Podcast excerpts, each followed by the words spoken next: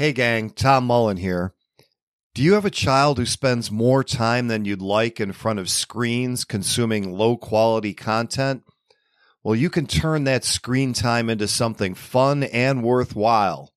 I'm talking about Mini Coders, an educational game based platform including companion apps made for kids with video tutorials, virtual assistant, and games where kids learn coding skills while they play in the Roblox metaverse, all under the safety and guidance of a virtual assistant and in game tutors.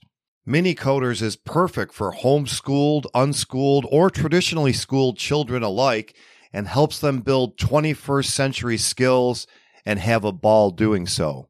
Right now, you can try out Mini Coders with no obligation by registering for a free trial at tommullentalksfreedom.com slash minicoders. That's M-I-N-I-C-O-D-E-R-S. Again, just visit tommullentalksfreedom.com slash minicoders and start your free trial today. Every revolution starts in the minds of the people.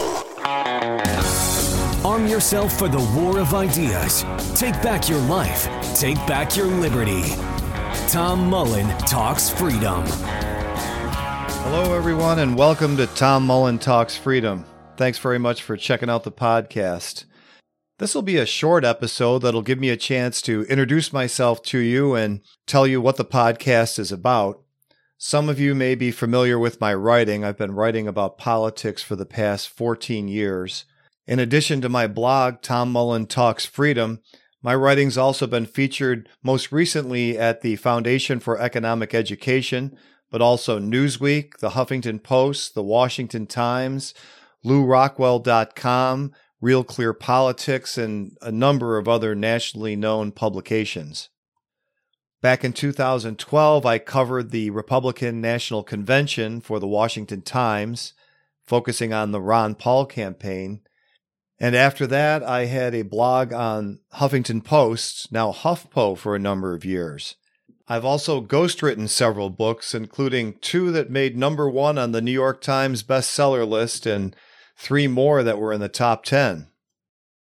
Of course, wherever my writing has appeared, it's always been from a hardcore libertarian perspective. 14 years ago, I was what we call a minarchist, believing in a very limited government that exists solely to protect our natural rights, very much in the John Locke and Thomas Jefferson tradition. But it didn't take me very long to move to where I am now, which is a believer in more of a system like Murray Rothbard described in his 1971 treatise, For New Liberty. In addition to over 500 articles over the last 14 years, I've also written two books A Return to Common Sense, Reawakening Liberty and the Inhabitants of America, and my latest book, Where Do Conservatives and Liberals Come From? and Whatever Happened to Life, Liberty, and the Pursuit of Happiness. And it's really that book that defines my mission with the podcast and, and with my future writing.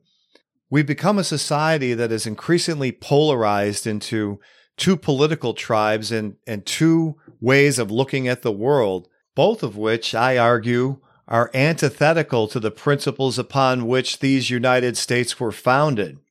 Imperfect as they may have been, the United States were founded on libertarian ideals and remain probably the most libertarian society in history for many, many decades.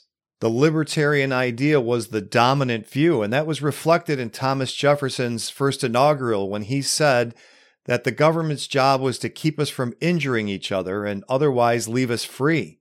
That is the libertarian non aggression principle. It's at the center of the philosophy. And now so few people hold that view.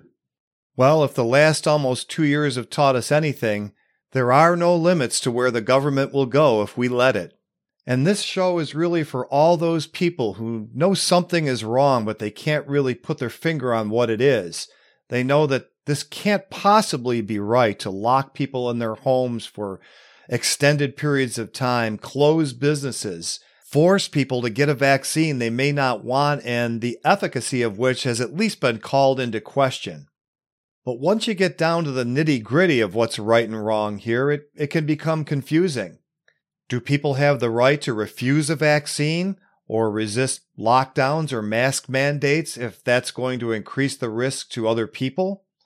These are the kinds of questions we're going to sort through on the show, but we're not going to be focusing on merely philosophical questions. Contrary to popular belief, libertarians are not utopians. We're very practical. And the question that really needs to be asked is Is the government the solution to this problem? I mean, let's take a look at the track record here. A lot of people are horrified, and, and rightly so, that the government just spent 20 years and trillions of dollars, not to mention thousands of American lives and hundreds of thousands of foreign lives, on a war in Afghanistan that achieved nothing. It really is quite shocking, but I guess my message is to you this is nothing new. We've had a war on drugs for 50 years. At the end of that 50 years, the government declared an opioid epidemic. Now, those are the government's own words to describe the results of its 50 year war on drugs. We've had the Department of Education for 40 years. How is that done? Is anyone happy with the state of education in our country today? How about the war on poverty? Also 50 years old. This is the same organization that we now apparently are going to allow to make our medical decisions for us. This is not reason. At this point, how could any rational person believe that 20 years from now, the government's management of COVID 19 is going to look any better than Afghanistan or the war on drugs looks today?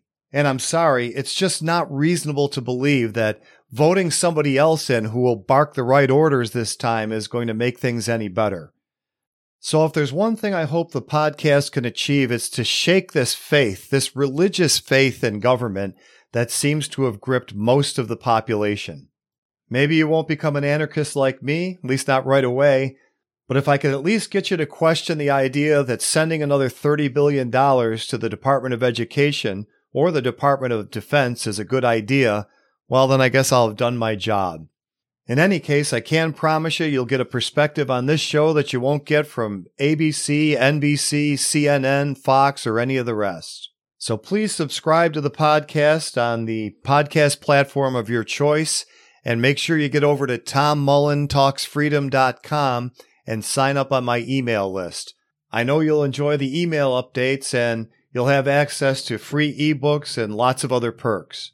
So again, that's tommullentalksfreedom.com. Subscribe to the email list and I'll see you on the next episode of Tom Mullen Talks Freedom. Thanks for listening.